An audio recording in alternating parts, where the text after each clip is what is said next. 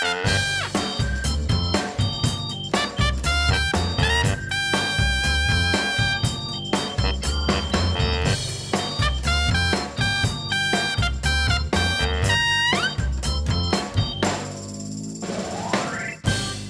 mensen, vandaag een historische dag. Want Rick zit niet naast mij, maar Maar Dick. ja, we luisteren vandaag naar de Dick en Jeffrey podcast. Ja, Wat een mooi moment. Zeker, ja. Het is een eh, grote eer om hier te mogen zitten, Jeffrey. Ja, ja, wederzijds. Rick die, eh, die heeft al vakantieplannen, dus eh, wij moeten het even zonder hem doen vandaag. En eh, we gaan het dus met jou, Dick, hebben over eh, een aantal hele leuke items, denk ik. Want jij hebt, eh, onlangs heb jij Hugo Bos geïnterviewd, daar gaan we het eh, zo meteen over hebben. Ja. over de homolobby die hem aanvalt. We gaan het ook hebben over de, de genderhistory die eh, ook in Engeland is aangekomen bij een christelijke dokter. maar we trappen af met onze enige echte Kees van der Staaij. Daar weet jij meer van, heb ik begrepen. Ja, ik, eh, ik had een berichtje gezien op het AD en ook Telegraaf had het daarover. En eh, daarin stond dat, eh, nou ja, Dries Roelvink, die was in een radioprogramma geweest. Hij had een heel eh, verhaal gehouden over dat hij best wel bang is voor de dood. Want hij had vroeger eh, een, trainer dood zien gaan op de sportclub. En eh, daar heeft hij nog steeds moeite mee. En wat bleek toen? Toen heeft Kees van der Staaij, dus naar aanleiding daarvan heeft hij contact opgenomen met Dries Roelvink. En Kees van der Staaij heeft toen gezegd van... ja, ik wil je graag uitnodigen bij mij bij de Tweede Kamer. Dan wil ik hier graag met je over verder praten. Nou, en toen is Roelvink gekomen. Hm. En eh, ja, dat had jij ook gelezen, hè? Dat, eh, eh, dat, dat ze toen een heel goed gesprek hadden gehad. En dat Kees van der Staaij heeft verteld over de hoop die hij heeft. Het leven na de dood. En toen was hij eigenlijk zo positief dat, dat hij is ingegaan op een uitnodiging van Van der Staaij om een keer een, een bezoek te brengen aan de Noorderkerk, want het ligt vlakbij zijn huis in Amsterdam. Eh, dus ja, het is een bijzonder verhaal, toch? Ja, ja, zeker bijzonder. Ja. Ja. Ja. En de Noorderkerk, die, eh, die, daar kennen we die van. Daar staat toch wel een bekende dominee volgens ja, mij. dat is Paul Visser, hè? Paul Visser. Ja. Ja. dat is echt een dominee die eh, ook echt de taal denk ik, van Dries Roelvink spreekt. Hè? Ja, dat denk ik wel, ja. Ja. Ja, ja, ja. wat was je niet verbaasd toen je dat bericht zag? Nou, eerlijk gezegd, jij, jij hebt dat bericht ingevoerd, dus ik denk het zal toch geen fake nieuws zijn. Die, die Dick die hier ons CIP eh, gaat vervuilen. Ja. Maar eh, nee, ik, eh, ik was wel een beetje verbaasd, ja. Want ja, ik, ik, ken, ik ken Dries een klein beetje. Ik, ik hoor hem wel eens op Radio 1. En hij, komt toch, hij, kan- hij kan natuurlijk best wel lollig zijn met zoals een Hollandse muziek. ja. Maar hij kan ook heel serieus zijn. Dus hij heeft volgens mij wel meer als iets, zoiets geroepen ook in de radioshow. ja. Maar dat hij daar dan ook echt zo op die manier werk van maakt, dat had ik nou niet echt verwacht van hem. Nee, nee, nee, precies. Nee. Nee, en ook eh, dat, eh, dat het dan precies Kees van der Staaij is die dat dan doet, zeg maar. Ja, dat ook zijn nog. ook eh, twee totaal verschillende werelden waar, Ja. waar ze allebei in zitten. Ja.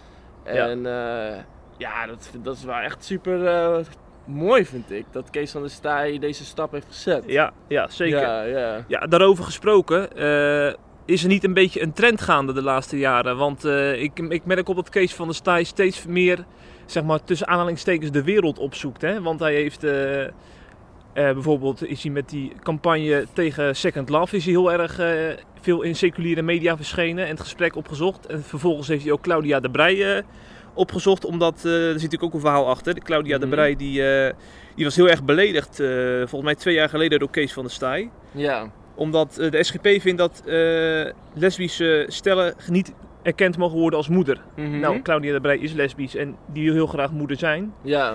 En eh, dus die reageert dus op Twitter tegenover Kees van der Staaij. Brand in de hel. Ja, ja, ja. ja. Blijf van me af. Wat heb jij over mij te zeggen?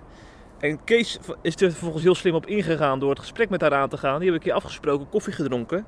En eh, uiteindelijk is daar een heel mooi gesprek uit voortgekomen.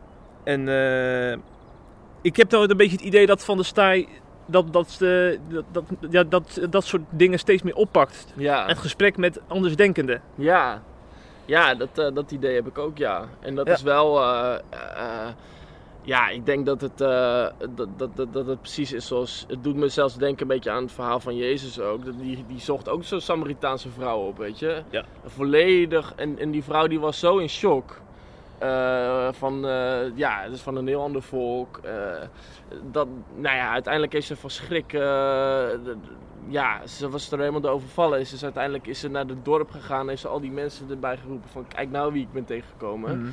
En ik denk dat dat bij Dries Roelvink ook wel zo is. Zodat hij, ik denk dat, dat ze toch misschien gauw zoiets hebben van eigenlijk wat die Kees heeft voor hoop, dat wil ik ook. Maar ja, dat ze misschien toch ook wel weer voelen van misschien zijn, ze zijn die christenen toch wel weer heel erg veroordelend of heel wettisch. Ja. En dan stapt er in één keer een politicus naar hem toe die, die gewoon open is, die, die, die met liefde hem benadert. Ja. Ja, ik denk, dat, eh, ik denk dat het een hele grote aanmoediging is voor ons allemaal. Om ook gewoon, eh, kijk, eh, Roelvink staat natuurlijk ook wel bekend om zijn uitspattingen en weet je, de plekken waar die komt. Dat wij ook gewoon, de, de, de, weet je, de grootste zondaar van je straat, zeg maar, ook gewoon op die manier opzoeken en, en gewoon lief hebben. En eh, ja, op die manier, eh, eh, ja, een soort van bijna beschaamd laten staan van, oh wauw, wat zijn, wat zijn die mensen goed voor me, zeg maar. Ja, ja, ja. ja. ja. Dus ik denk dat dat wel precies is waar God ons ervoor geroepen heeft. Ja, ja, Ja. precies. Maar voor degene die Dries Roelvink niet kennen, eh, hoe zou je hem dan omschrijven dan? Nou ja, wel een beetje als, een, eh, als iemand die veel onder de tap hangt en zo, toch? Oh ja, ja, ja. hij heeft wel En, van een eh, drankje.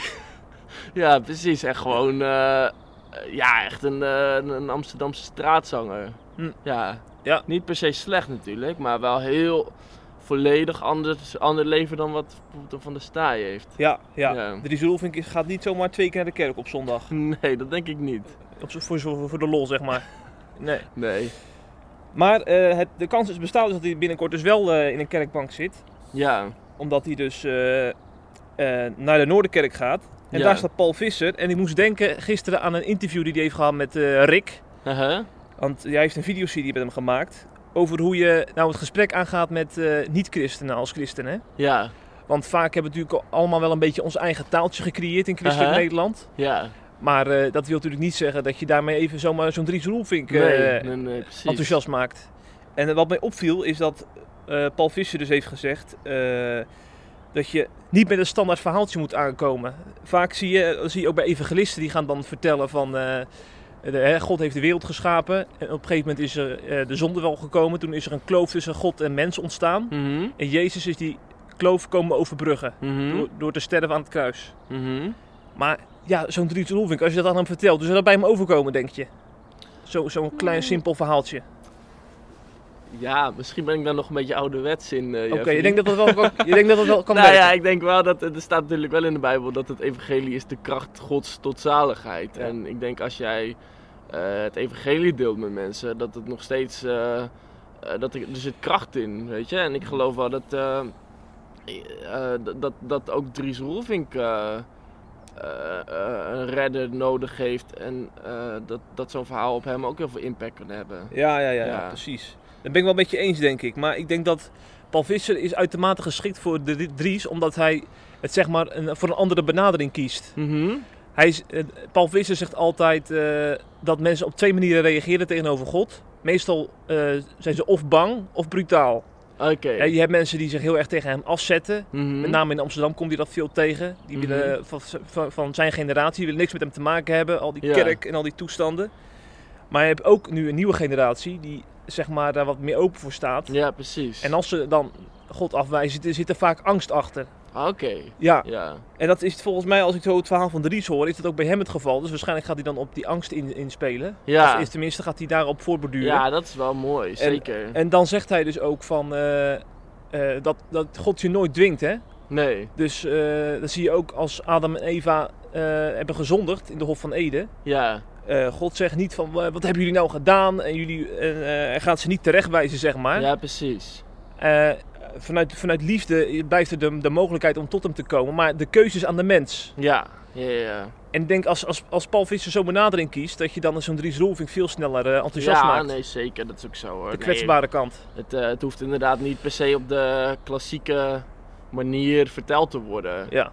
Als je het, ja, ik, ik geloof wel dat je uiteindelijk bij het evangelie uit moet komen, maar er zijn een heleboel wegen om dat te doen. Ja, ja, Ja, ja, precies. En de ene is er toch de ene vindt het toch lastiger dan de ander, denk ik. Ja, om, dat bij, om dat bij een type ro- roofing te doen. Ja, Want ja, als jij gewoon een, een groep, eh, zeg maar, eh, traditionele christenen tegenover je hebt die al jarenlang naar de kerk gaan, ja, ja, ja. dan, eh, dan is het niet, toch wel, ga je toch voor een andere benadering misschien. Klopt, ja. ja Die, dat ken, die zeker kennen het verhaal al.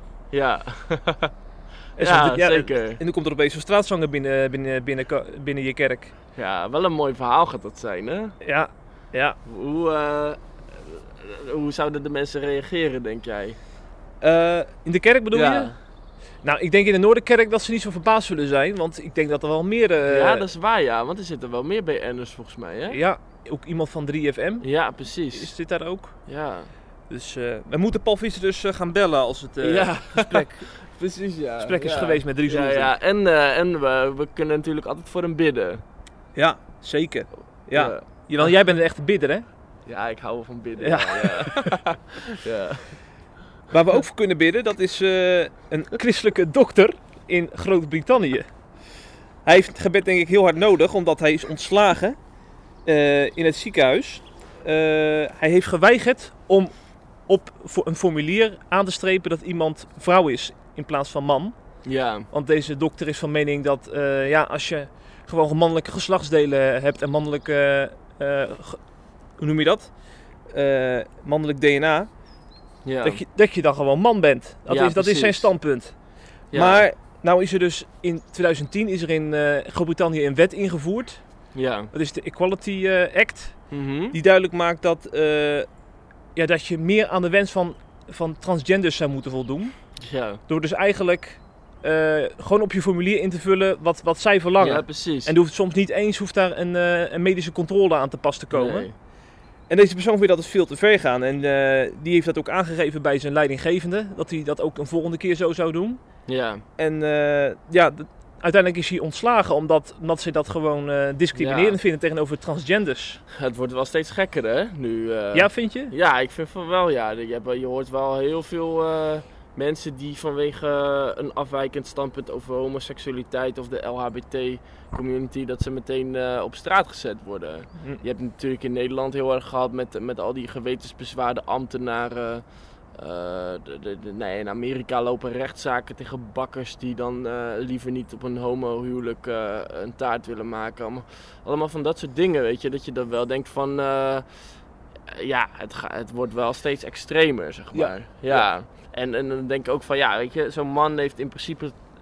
Je kan hem geen ongelijk geven, want biologisch gezien, als je een X-chromosoom hebt, dan ben je een man. En als je een Y-chromosoom hebt, ben je een vrouw. Mhm. En dat is in die geval ook zo. Dus hij heeft in principe de, de biologie heeft hij aan zijn kant. Ja. Eh, maar ja, de genderwetenschappen en zo zijn allemaal, eh, die, die roepen dan anders. Maar ja, daar moeten we allemaal wel in meegaan, zeg maar. Ja, ja. ja. Ja, wat me ook vooral opviel is, hij, hij beschrijft dan in de Daily Mail, beschrijft hij ook eh, dat er op de werkvloer echt een angstcultuur heerst. Omdat mensen die, die, die durven niet meer te spreken over zwangere vrouwen, Mhm. maar ze spreken in plaats daarvan over zwangere mensen. Mhm. Want, want anders zou je die personen kwetsen bijvoorbeeld. ja, Dat is echt wel opvallend, toch? Dat het Ja. zo ver gaat. het is toch gewoon waanzinnig, een beetje. Ja, want anders Ja. word je er dus gewoon op aangekeken. ja. ja, dat is, ik vind het, ja, sorry, ik, eh, ik, eh, ik vind het wel heel apart hoor, dat het nu in deze tijd, het gaat echt heel snel. En eh, nou ja, je ziet natuurlijk ook al bij de NS bijvoorbeeld, dat je dan geen, eh, geen, geen beste dames en heren meer mag zeggen, maar er moeten dan beste reizigers zijn. En eh, ja, het, het gaat gewoon wel heel erg ver. En eh, ja, ik had wel een interessant interview met, met, met Hugo. Mhm. Daar gaan we natuurlijk straks nog Ja. meer over hebben. Maar hij had ook dus, en dat zetten als het goed is, komt dat vandaag online ook, had hij ook een heel verhaal erover. Dat, Want Hugo is de man van gezin in gevaar. ja, klopt Ja? ja. ja. Hugo Bos heet hij. Ja. Eh, niet te verwarren met dat eh parfumnetwerk. Nee. maar eh, Hugo die, ehm, eh, die vertelde ook van dat ehm, elk mens heeft een geweten. En eh, als je geweten hebt, dan, eh, of je geweten gaat spreken als je verkeerde dingen doet. Hm. En hij zegt, ehm, en zoals hij het zegt, hè, dus ik citeer hem even. eh, dat hij ook zegt van ja, als jij dus bijvoorbeeld bepaalde dingen doet die tegen de Bijbel of tegen God ingaan, dan voel je dat heel erg ten diepste, voel je dat in je geweten. En hij zegt van de LHBT-gemeenschap die voelen dat ten diepste misschien ook wel. Ja. eh, dat, ze, eh, dat wat ze doen, dat dat niet volledig in lijn is met God en met de Bijbel. En ehm, daardoor gaan ze zich nu heel erg overschreeuwen. En ehm, willen ze absoluut niet geconfronteerd worden met mensen die daar dan iets zeggen wat, tegen, hun- wat hun geweten aan kan spreken. Ja. Dus ze gaan constant, dus die strijd die gaat keihard gevoerd worden. En ik geloof dat het nog lang niet klaar is. Eh, dat iedereen er, er nu voor moet gaan buigen. En als je dat niet doet, die, die verhalen zie je ook in het Oude Testament vaak terugkomen. Zoals bij een Esther of Mhm. bij Daniel. Weet je, als je niet buigt voor het, eh, ja, weet je, dan gaat het hele grote consequenties hebben. Ja, ja. En dat zie je nu wel echt heel erg gebeuren. Dat ze, eh, je krijgt de hele dag natuurlijk overal te horen hoe geweldig het wel niet is om, om LHBT te zijn. En wat een, eh, wat een eh, vrijheid. En, wat een, maar en als je er iets tegenin brengt, Hm. dan, ja, dan heb je gewoon een heel groot probleem. En dat is wel, ja, dat is wel een beetje extreem, zeg maar. ja, ja. ja, precies. Ja. Om, dan, om het dan eventjes de andere kant te belichten. Het is natuurlijk Mhm. wel zo dat, ik denk ook in kerken, dat, dat, dat deze mensen weinig ingang hebben gekregen de laatste eh, 50 jaar, zeg maar. ja. En dat dit dus een soort van tegenreactie is. Hè? Van nu, nu eh, zijn christenen een minderheid geworden, dus nu mogen wij zeggen wat we ervan vinden. Ja, En dan is, als ze dan zeg maar vroeger ook discriminatie hebben ervaren en eh, uitsluiting, dan is het natuurlijk ook wel logisch. Dan is het wel te begrijpen. Ja, ja nee, dat, eh, dat is ook wel zo. Het zal ook voor een heel groot deel vanuit pijn en dat soort dingen zijn. Ja. En ik denk ook wel inderdaad dat we als kerk misschien eh, homoseksualiteit een soort van superzonde hebben gemaakt. En eh, ten opzichte van andere eh, zondes, weet je, zoals roddelen of dat soort dingen. Dus in die zin denk ik inderdaad wel dat, ja, dat we als kerk wel iets kunnen leren nog misschien om, om iets liefdevoller te zijn. Ja, ja. we gaan natuurlijk dadelijk nog meer over homoseksualiteit hebben. Maar ja. Trans, eh, transgenders, dat is natuurlijk een, heel, een minieme minderheid. ja, precies. Want dat zegt deze, deze dokter ook die ontslagen is. Hij heeft in de 26 jaar dat hij daar heeft gewerkt, heeft hij maar één keer een transgender hoeven behandelen. Zo weinig komt het dus voor. Maar nou de laatste jaren wordt dat dus echt, een soort, echt doorgedrukt. Mhm. Terwijl, hij, terwijl dus echt, ik denk nog niet, één, nog niet eens 1% van de bevolking transgender gevoelens Nee, heeft. zeker niet. En eh, eh, dat sluit dan ook wel aan bij wat we eerder dit jaar zagen. Eh, een D66, D66-minister in Nederland, die heeft Mhm. een eh, emancipatienota geschreven. Eh, mevrouw van Engelshoven.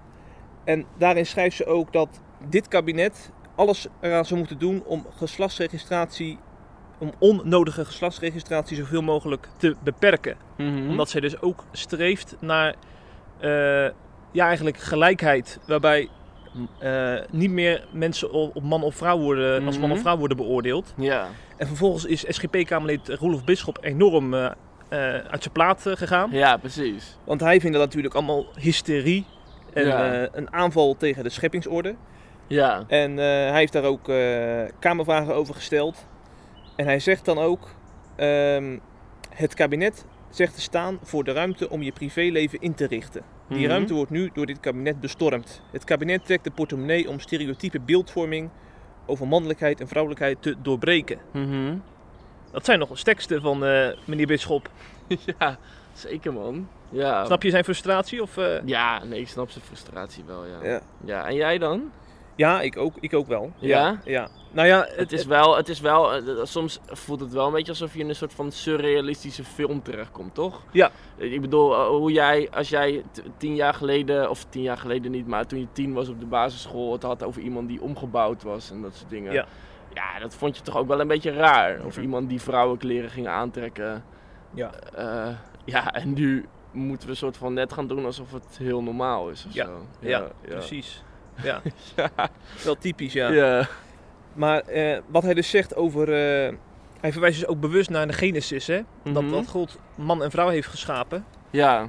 En ik denk dat we daar ook wel een beetje rekening mee moeten houden. Dat, dat er dus echt eh, een, ja, een agenda achter zit. Dat mensen die willen weg, die willen weg van, die, van die Bijbelse scheppingsorde. En die willen een eigen agenda doordrukken. Klopt, ja. En vaak is dat dan een, een, een liberale agenda. Ja. Die, die dit soort dingen dan echt eh, Ja, klopt. te lijf gaat. Ja. Lastig. Maar zoals gezegd, het is wel tegen eh, ook de biologie in, zeg maar. Want je bent, eh, het, het, het- is gewoon meer van hoe jij je voelt, dat ben je. Terwijl, dat, kijk, dat is natuurlijk wel een beetje flinterdun.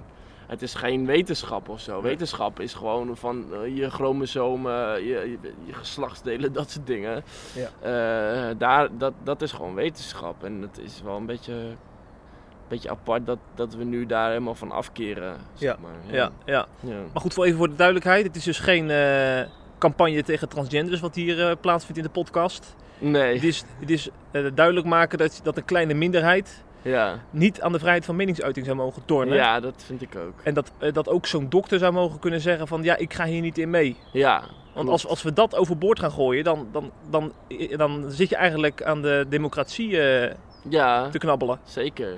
Dat, dat gaat wel heel ver. Ja. Hè?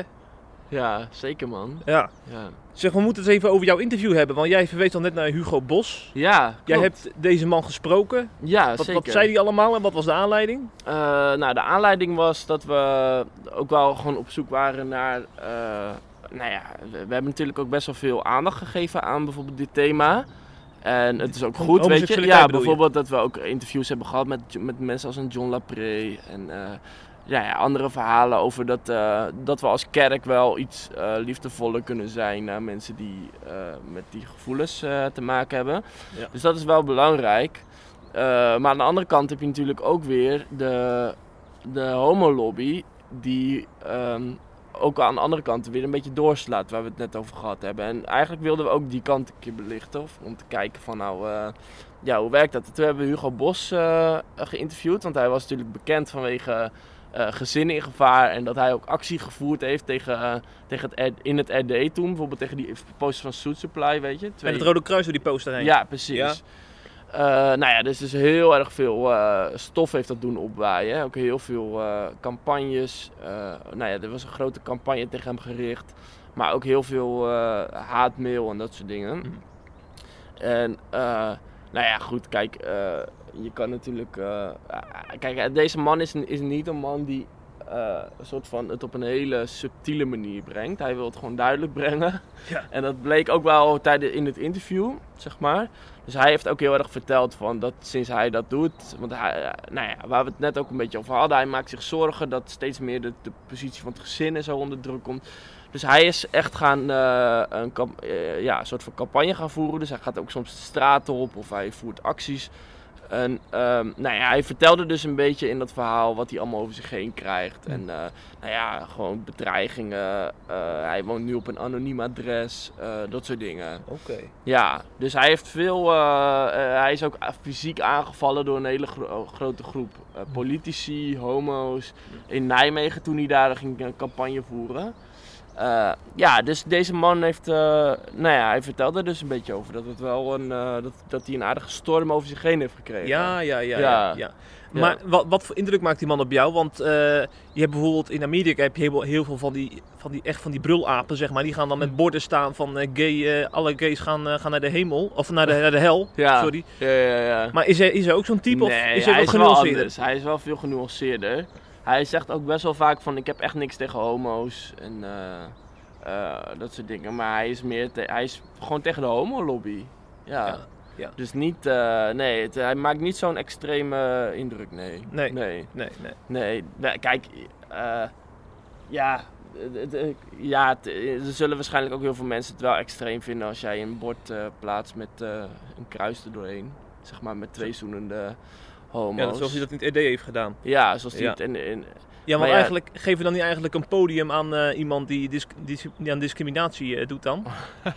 Dat is wel een goede vraag, Ja, dat, dat zullen sommigen dan denken als ze Ja. een interview zien. Nee, maar dat is wel zo. Eh, ja, nee, ik denk dat we, dat, dat, dat, je, dat we zijn een platform voor alle christenen. En eh, ja, als je ook ziet hoeveel support hij heeft. Ook kijk de reacties is onder dat artikel bijvoorbeeld.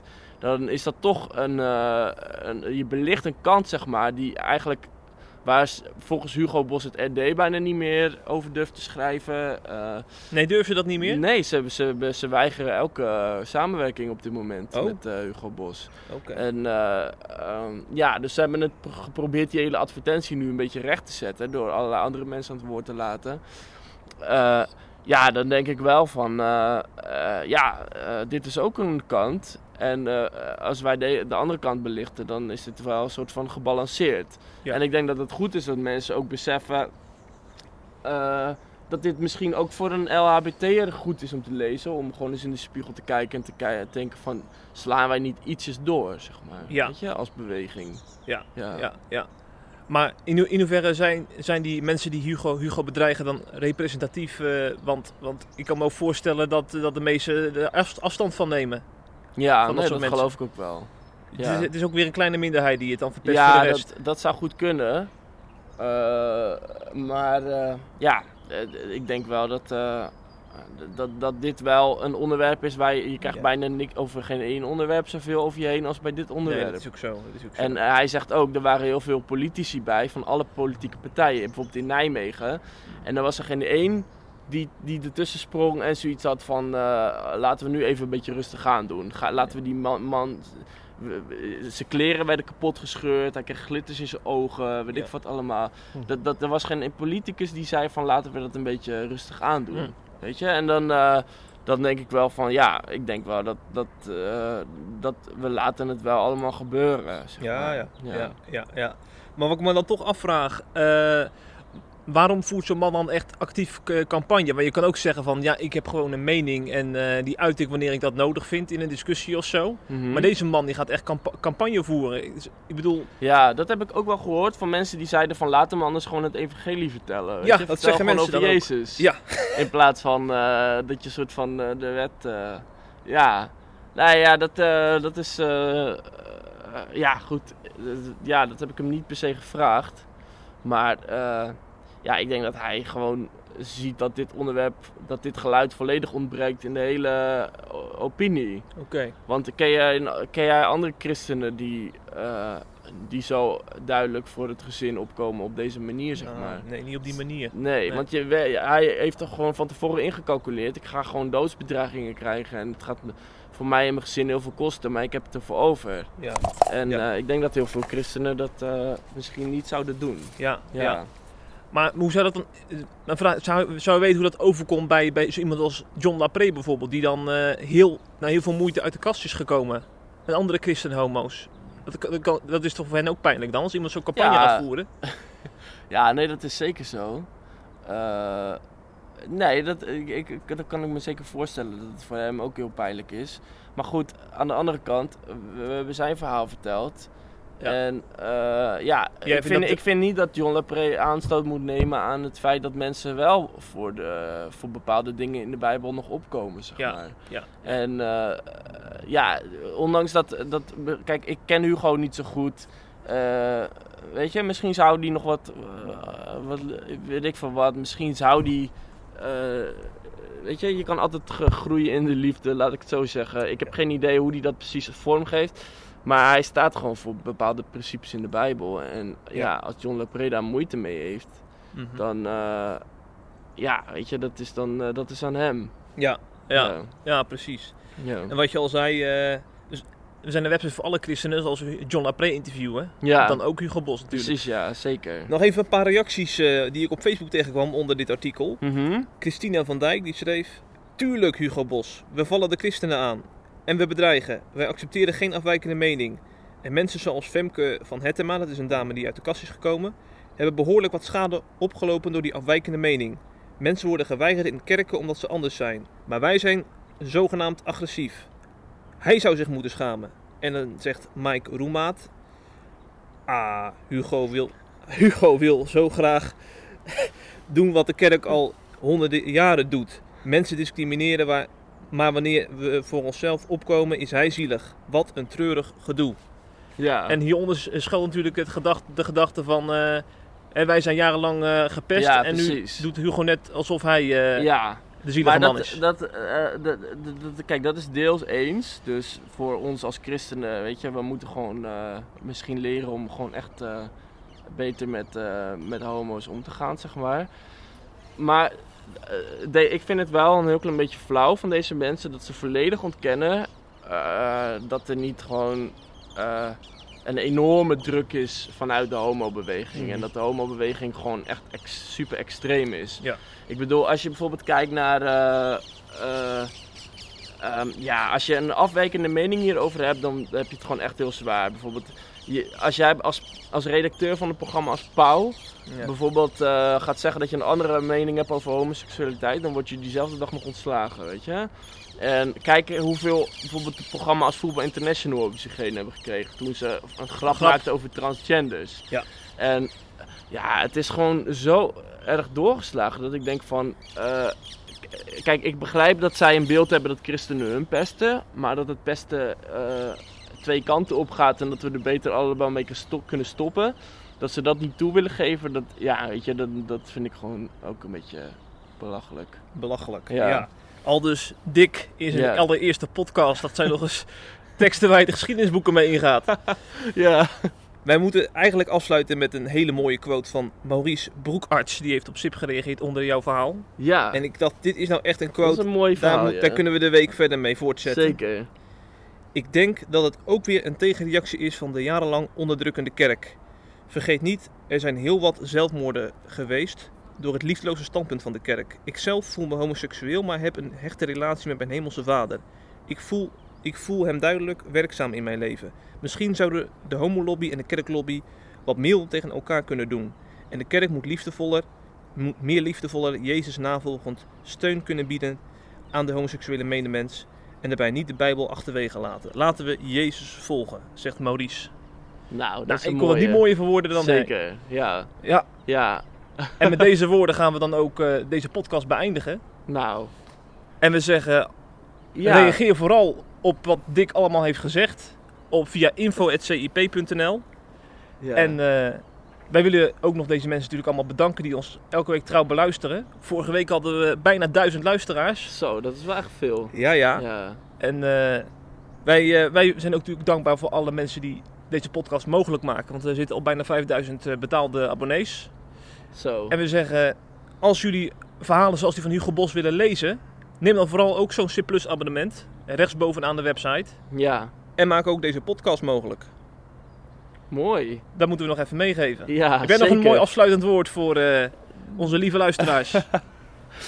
Nou, nee, ik, wil, ik, wil- ja, ik wens jullie allemaal een hele mooie dag toe vandaag. Kijk, Vergeet niet te genieten van het lekkere weer. En eh, ja, het is toch wel prachtig hè. We zitten hier in de PKN-tuin. Ja. En de zon komt lekker een beetje op. De, de, ja, het is gewoon eh, genieten van, zou ik ja, zeggen. ja. Ja. En eh, als het goed is zien we elkaar volgende week weer, hè Dick? Want Rick is nog eventjes op strand. ja, Te genieten van zijn vrouw en kinderen en van de vrijheid. en wij zien jullie volgende week weer. Heel goed, oké. We zeggen de groeten. Fijne dag. Doei doei.